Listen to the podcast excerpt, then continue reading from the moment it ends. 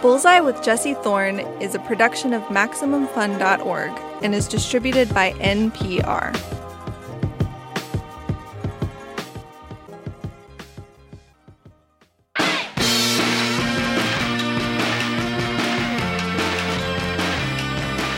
It's Bullseye. I'm Jesse Thorn. Lesley Manville is an actor. She got her start on TV in the 70s. At the time, she was a teenager in England. Then she had a career in theater. She's been in many plays with the prestigious Royal Shakespeare Company. She's also known for her work with the director Mike Leigh. She starred in some of his best movies like Secrets and Lies, All or Nothing, and Another Year.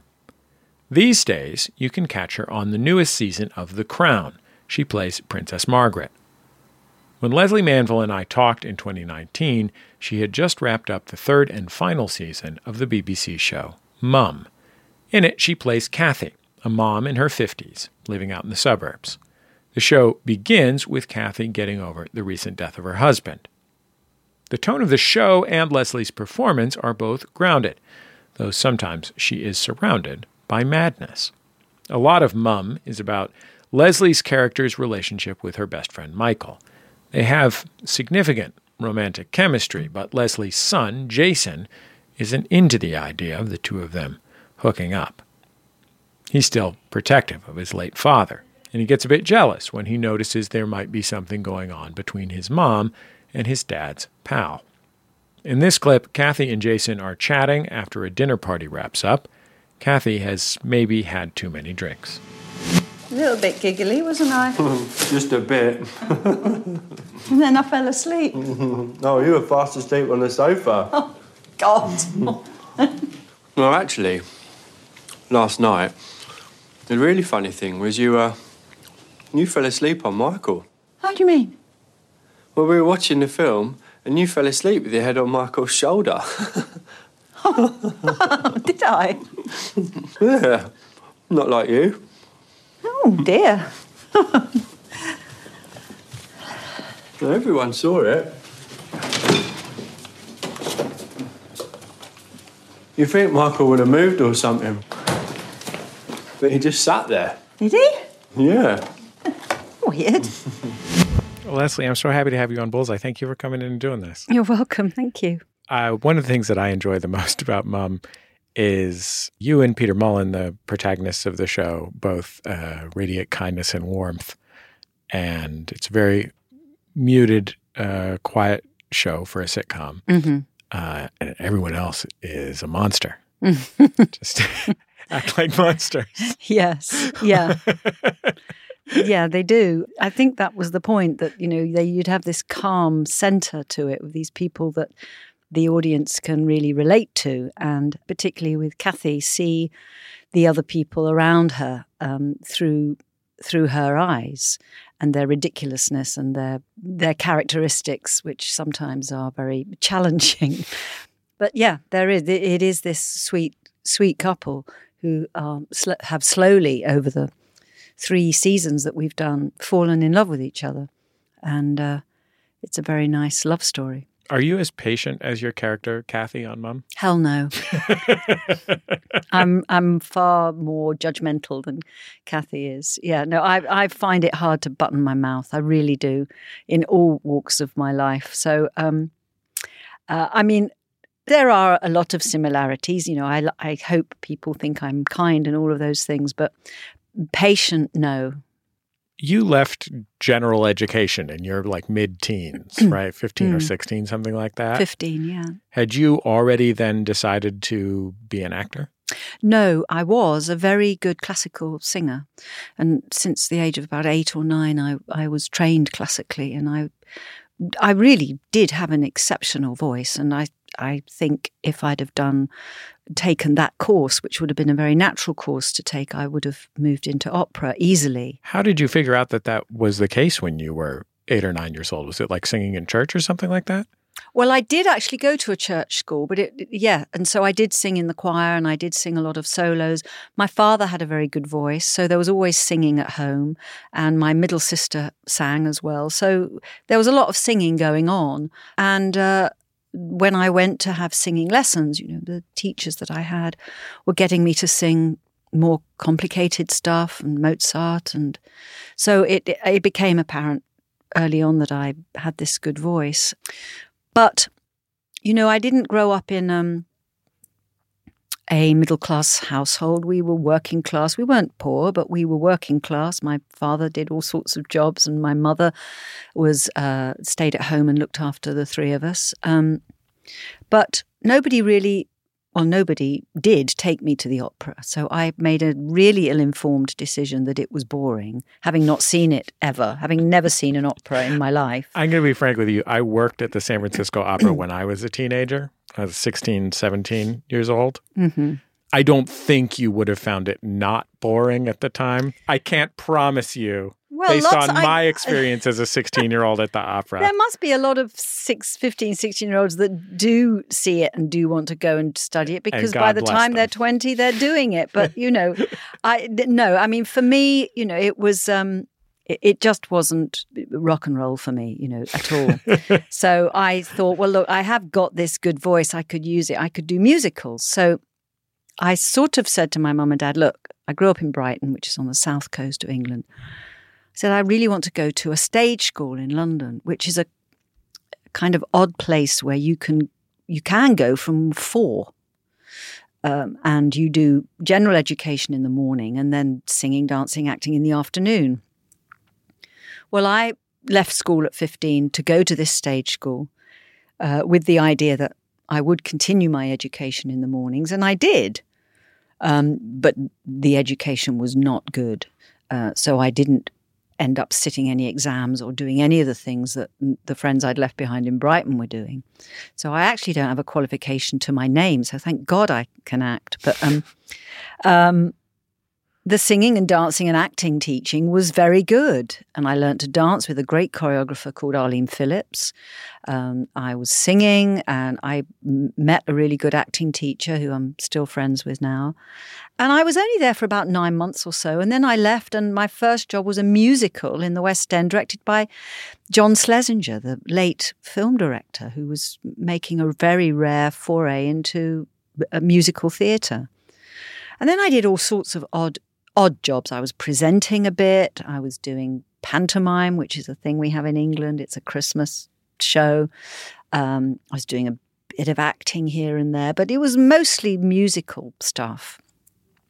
I did a lunchtime soap for a while, which was really interesting learning curve because we shot most of it outside on on proper single camera film, which was quite rare for television. Anyway, that said, uh, cut to six years later, and I'd had a very happy six years just bumbling around, doing lots of different jobs, enjoying myself, earning a bit of money.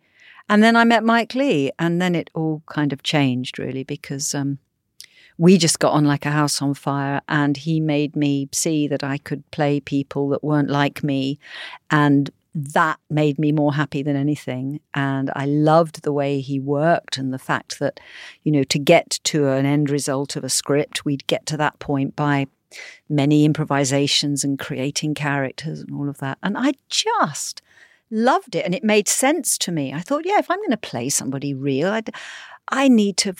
I need to create them from scratch and fill out all their background and all of this stuff. So it really, it really um, got into my bones. And working with him then at that very formative time, it was like uh, the first film I did with him was made for the BBC and it was called Grown Ups. And when it went out, despite the fact I'd been acting for about six or seven years by then, it was like I was a new kid on the block because the kind of work I'd been doing before that, nobody'd really noticed. But suddenly here I was with this prestigious director and doing this great film that was on um, on on the BBC. Um, and you know, after that, it it just it, it, my career just got more and more interesting and went from strength to strength. We'll be back in just a second. It's Bullseye from MaximumFun.org and NPR.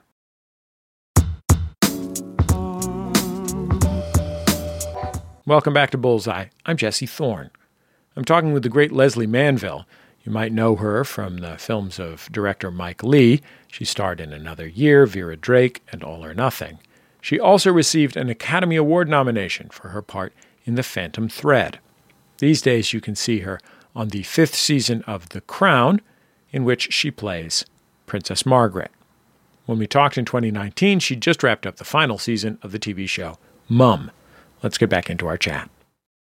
It's it seems to me like a lot to do to like go off and do all that stuff on your own as a teenager. You know, particularly if you don't already have a lot of grounding in that world. I mean, having Mm. grown up outside London in a non-show business family. Mm. I have a buddy that grew up in Sherman Oaks, California here. When I got to college and became my friend. His parents are screenwriters and his his uh, neighbor was his, his neighbor as a child was uh, Bryan Cranston.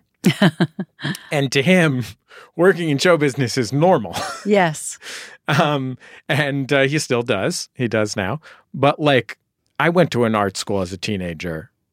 I I couldn't conceive that it could be a thing you did for your life. Like maybe I could kind of imagine regional theater.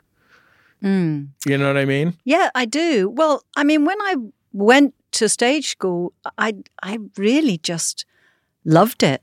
I mean, I was still living at home in Brighton, and it's about a, an hour's commute on the train every day. So I was traveling backwards and forwards, but I loved it. I felt I'd found my groove. I mean, I was uh, quite shy. I mean, there were a lot of girls there that were very um, uh, jazz hands and Right. loved performing and they were very big characters and i wasn't any of those things I, so, but i always was the quiet one really. Um, but i suppose when i did feel well no i know that when i did feel um, a bit lost and a bit alone was when i started working. And i wasn't working in london which i was beginning to get to know and i wasn't working near home in brighton. I was all over the place all over the country. And um, I, I was really quite alone then, and that was difficult. Um, you know, 16 years old, fending for myself. There was a, sh- a program I did in the southwest of England, uh, which was like a, a kids' show, but I was presenting it. So I'd film all these extracts during the week, you know, going to a zoo, talking to the zookeeper, and then we'd go into the studio once a week and we'd record the show live. I don't know if you have a comparison show here, but that was the nature of the show. It's kind of a magazine program for kids. And um, I loved doing the show, but nobody there looked after me at all. And, I, and, and in hindsight, it was shocking that nobody took care of me. And I was staying in a really not very nice hotel, um, which back in the, when was this then? This was the mid late 70s. It was all a bit seedy and it was full of traveling salesmen in terrible smelly suits and blokes and men who would look at me at breakfast. And it was really not very comfortable. And there were no mobile phones cell phones. There was there were no TVs in the room. I mean it was basic. And i was lonely and finding places to eat on my own in the evenings when restaurants were not really a thing and certainly not 16 year old girls going out on their own to eat. But you know i did it. So i suppose i kind of it gave me backbone and it gave me an absolute sense of myself and um, i think that it's it, it's it's been really good that I had all of that. I mean, it wasn't always great at the time, but it's it's kind of made me. You know, I, I don't I don't take any mess from anybody, and and I know that those years of my life were really formative. You know, until I got in my mid twenties and you know got got myself somewhere to live in London and got more settled. You know, those early days of traveling around, so young and were, were hard. So, what were the circumstances of you meeting the filmmaker Mike Leigh, with whom you've you've worked so many times in the decade since? Well, the circumstances were quite, kind of odd. I was doing a play in London for the Royal Shakespeare Company. I wasn't doing Shakespeare because they don't just do Shakespeare. I was doing a, a new modern play. And Mike had been asked to go to the Royal Shakespeare and do a play.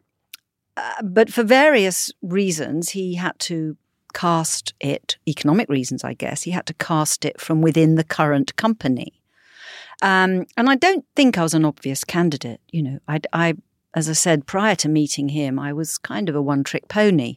I read him describe what you had done to that point as playing nice ladies like yourself or something like yeah, that. Yeah, no, he's absolutely right. That's that is the bottom line. I played, um, you know, sweet, nice looking girls, squeaky clean, and that was me.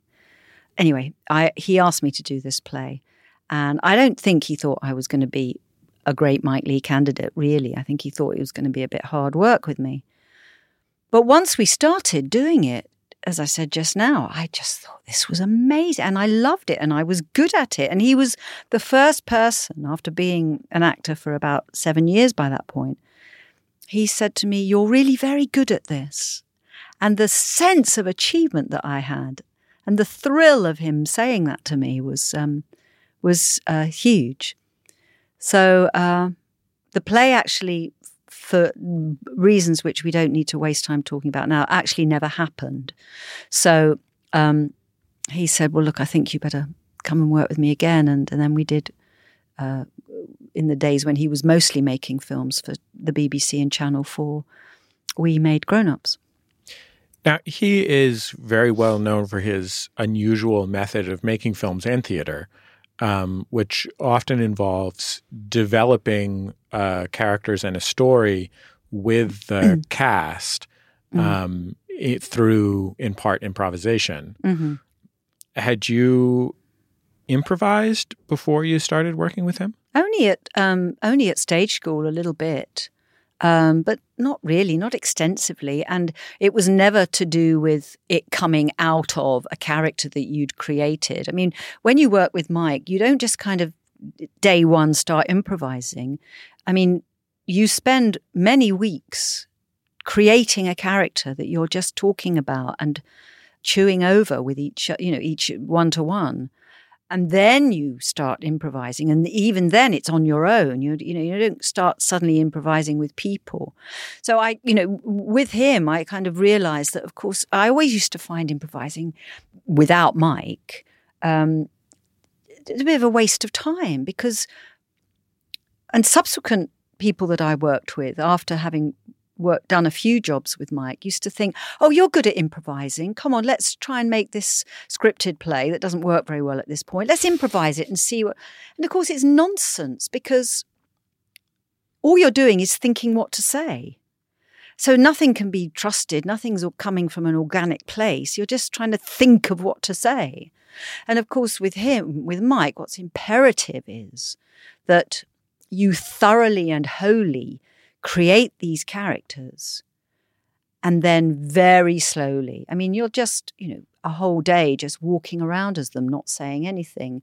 Then you might just potter, you know you have mock-ups of wherever they live or where they work and you slowly slowly slowly start to bring them to life and eventually There'll be other characters in the piece that he'll bring you together with that you might be related to or having a friendship or marriage with, whatever. And you fill out all of that backstory, and then you'll start to do some improvisations, which, but there's never any pressure. In fact, it's absolutely crucial that you don't try and make the improvisations interesting because then he's not going to you're, you're not going to discover anything. And, and i've done very long improvisations with him. Um, where not a lot happens. But you but through those he starts to see where tensions are where where relationships um, are, are, floundering or where a relationship is good.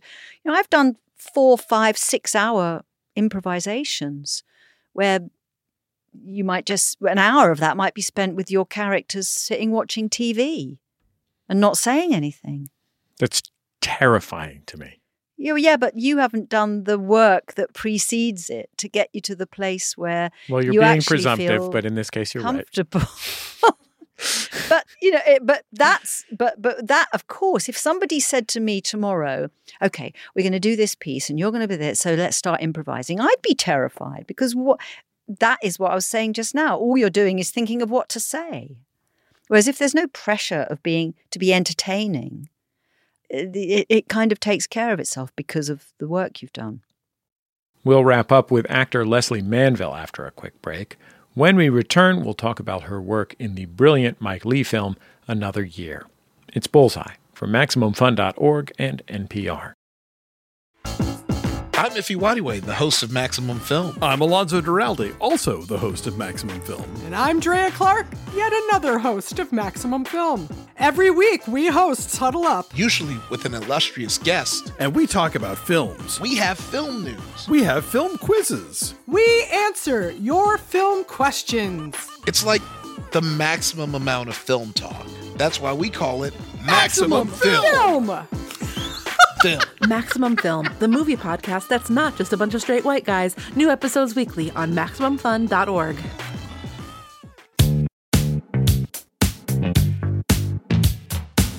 This is Bullseye. I'm Jesse Thorn. My guest is Lesley Manville of Phantom Thread, Another Year, and the latest season of The Crown. Let's get back into our chat. I want to play a scene from a Mike Leigh movie uh, in which you start. And I'm going to be honest, we've only got a certain amount of time here. I could just play clips of your performances in Mike Leigh movies for the rest of the time we're here. I would be happy about that. I'd be perfectly glad to just sit here and enjoy your performances in Mike Leigh movies. But I we picked one called uh, Another Year that came out about a decade ago. Yeah. And I was walking back to my car after having eaten lunch uh, today. And I was thinking to myself, and this is, you know, don't ask me to defend it, but I do sincerely believe it. I was thinking to myself, I don't know that I have ever seen a more I can't even meet your gaze while I say this, but it's the honest truth. I don't know that I've ever seen a more compelling acting performance in a film than your performance in this film. Well, thank you very much. Um, which I I found just to be a, a breathtaking movie. So in this movie, basically, there is this uh, couple named Tom and Jerry who are uh, in like late middle age, um, and one of Jerry's co-workers is Mary, who who you play, Mm. and she is spending time with them and trying to put up a facade of, you know, of bonhomie Mm. um, but it is very it, it is very clear as the film unfolds that she is just desperately sad and lonely and Mm. um, probably an alcoholic Oh, definitely. Yeah. and um, so I, I just want to play this scene from the movie so this is uh, this is my guest uh, as Mary talking about her taste in men over a glass of wine with Jerry and Mary says that she's never dated a man who would cook for her You could put an ad in the paper. Chef wanted. Yeah, chef stroke boyfriend required for gorgeous girl. No, mature woman with cat. no, mature-ish. We don't want to put them off, do we? oh, it's really lovely the way you and Tom do everything together. We're very lucky. Yeah, you are. But you deserve it. You're both such lovely people. Oh, oops. My halo's Yeah, St. Jerry. No, but I'm really comfortable with where I am in my life. As you know, I've got my lovely little garden flat, I've got a good job, I've got my health, touch wood, I've got my independence, I haven't got anybody telling me what to do. I mean, don't get me wrong, I, I, I, it's not all rosy. I have good days and bad days like everyone else, don't I? But hey. it is um it w- I think it would be very easy for your performance or the film to just let her be pathetic or just let her be a joke and it's a funny movie too Mm. Yeah. and I, and it doesn't. And I wonder what it was like to spend all that time developing and then embodying a character who is in some ways just defined by just crippling loneliness. Yeah, it it was. Um, I, I've it's. I think that film um, stayed with me. I don't mean on a day to day basis. I mean, I didn't go home and um, cry into my pillow because I was playing Mary, but that woman stayed with me. Her predicament, her her pain. That because so many people said to me uh, uh, when they'd seen the film that they'd been like that at times in their life, or they knew people that were like that, or people that were like that and were still like that, and um, and I I sort of think that for me, she was um, the most complete piece of work that I did with Mike. Really, um, when we were doing um, what became big in what big parts of the film, like for example, the scene when she arrives late to their barbecue. We've saved you some food, Mary. I hope it's still warm. Oh, thanks, Jerry. Oh, yeah, it'll be fine. Well, here's some fresh if you like. Oh, no, Tom, don't worry about me. So you didn't get arrested then, Mary? No, I didn't, Joe. He was very kind to me, actually. What CC is your car? What do you mean? How big's the engine? Oh, I don't know. Um, it's about this big, I think. What's so funny? Don't be cruel. It means how powerful is it, Mary? How many cubic centimetres is it? Oh. You should know that. Oh, on the back, there's numbers like 1.6 or 1.9. Oh, yeah, I know. Yeah, well, that's boy stuff, isn't it? It's not important. no, Tanya. I think I'm going to have a cigarette before I eat this. Excuse me, I'll get out of your way. Shall we take Isaac over there? Okay. Oh, well, I, I thought you wouldn't mind because we're outside. No, we don't, Mary. You carry on. You're all right, you're all right. Mean, we did that as a major improvisation that lasted the best part of the day, really. Um, so, you know, for Mary, it would start in her flat, getting ready, you know, all of that. And I remember, I remember this very well, and I don't remember lots of things, but this I remember very well. That Mary used to listen to a lot of sad Dusty Springfield, and she used to sing along to it quite well, which was good because, you know, I mean, I, I've got a bit of a voice on me. And I thought, actually, I'm going to use it. Mary can have quite a good voice. It's, she's belting out this. And she, she sort of loved the loneliness in a perverse way. You know, she, she loved singing the Dusty Springfield and have and crying and using that as an excuse to go and get another glass of wine and even though she knew she had to drive across London because then she arrives in this car that she's got, and the car is a, you know, everything's chaos with her, chaos. Nothing is ordered, and and that's really not like me.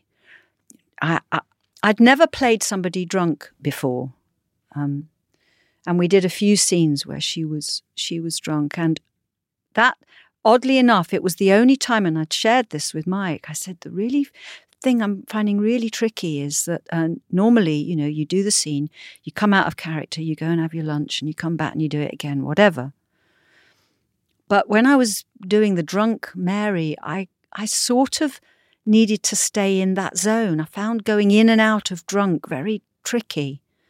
So um, he said, "That's all right. You know, just we'll find a little place for you to go and keep it keep it on the go." And I did, and it and it really helped. But there was a lot about playing her and and i think over the years some people have misinterpreted this that it meant that you know i was lonely or i was um, you know in some sort of pain and we've all been in pain in our lives and lonely at times.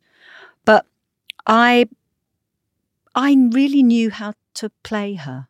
I brought a lot to those scenes when she was desperate and and it kind of was an extension. It was like going to places beyond where I, Lesley, had been, but I knew the route.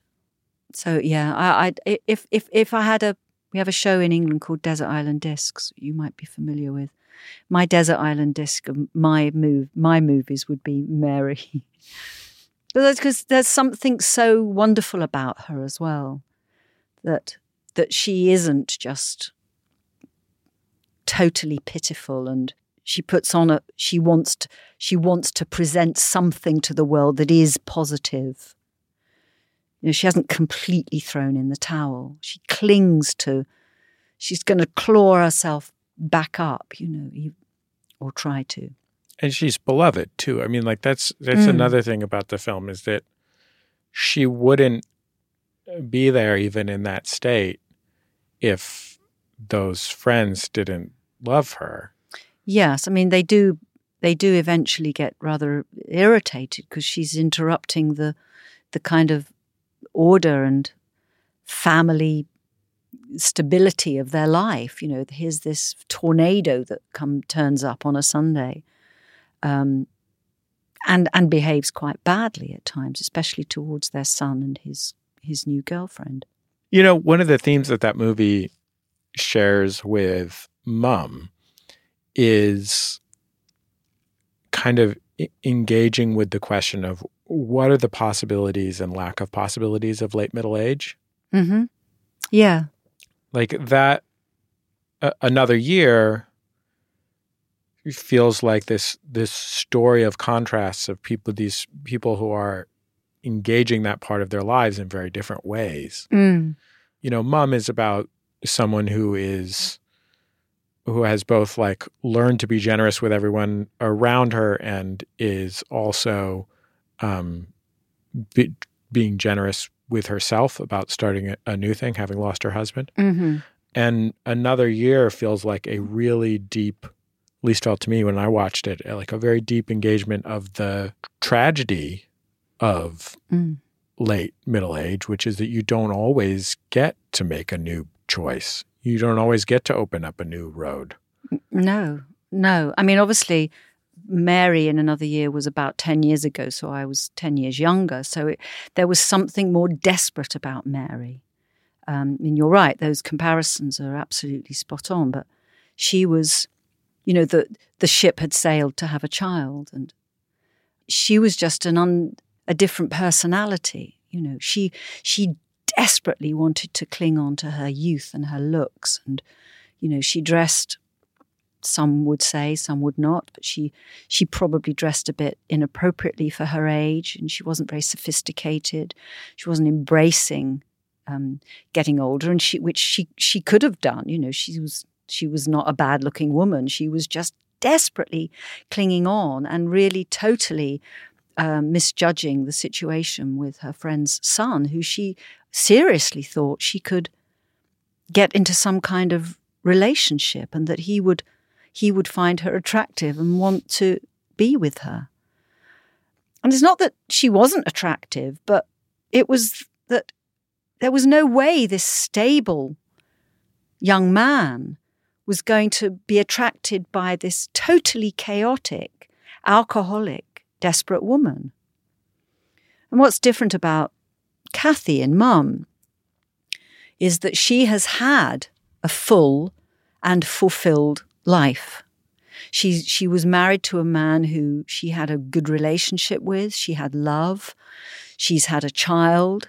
She does um, a nice job. She works in a children's school. You know, it's all gentle, positive things. Um, so her reevaluation of her life post the death of her husband um, is is a very different scenario.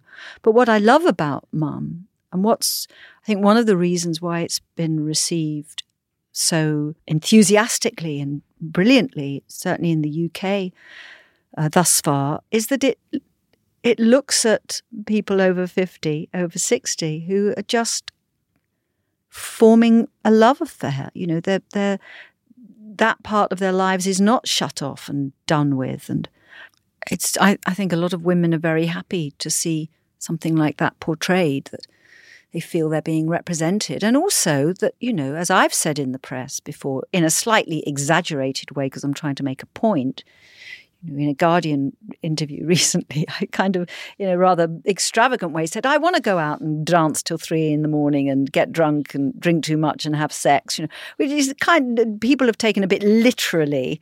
But um, I'm sort of making a point that, you know, just because you are over 50, it doesn't mean that those feelings stop and that you don't, you know, you don't want a good time, you don't want to misbehave you know, some people think, oh, well, you're a 50 year old woman. Should you really be dancing and getting sweaty and flirting? Hell yes, you should. And if you want to, you can do it. Uh, I mean, Kathy's not like that. Obviously, she's much more well behaved, and she wouldn't. Um, she wouldn't even think that she would go out and uh, get drunk. She'd probably stay at home and get drunk, but she might not want to go dancing like I do. But it's just, you know what I'm saying. I'm just, isn't it great that um, like Fleabag is about a woman of a very different generation, but who's who's the great thing about that show is that she doesn't care, you know, that, that anything goes, and that and that the show has shown a woman of that age not caring. um, it's just breaking some gla- glass ceilings, really. Well, Lesley Manville, thank you so much for being on Bullseye. It's so so great to get to talk to you. Thank you. It's been really nice talking to you too. Lesley Manville from 2019. You can catch her in the most recent season of The Crown. That's on Netflix. The British sitcom in which she starred, Mum, is on Hoopla and BritBox, among other platforms. And hey, I'm going to drop a recommendation here. If you've never seen Another Year, it is just an absolute character masterpiece. It is funny and sad and sweet. It's just an incredible movie, and uh, Lesley is extraordinary in it. So go rent that.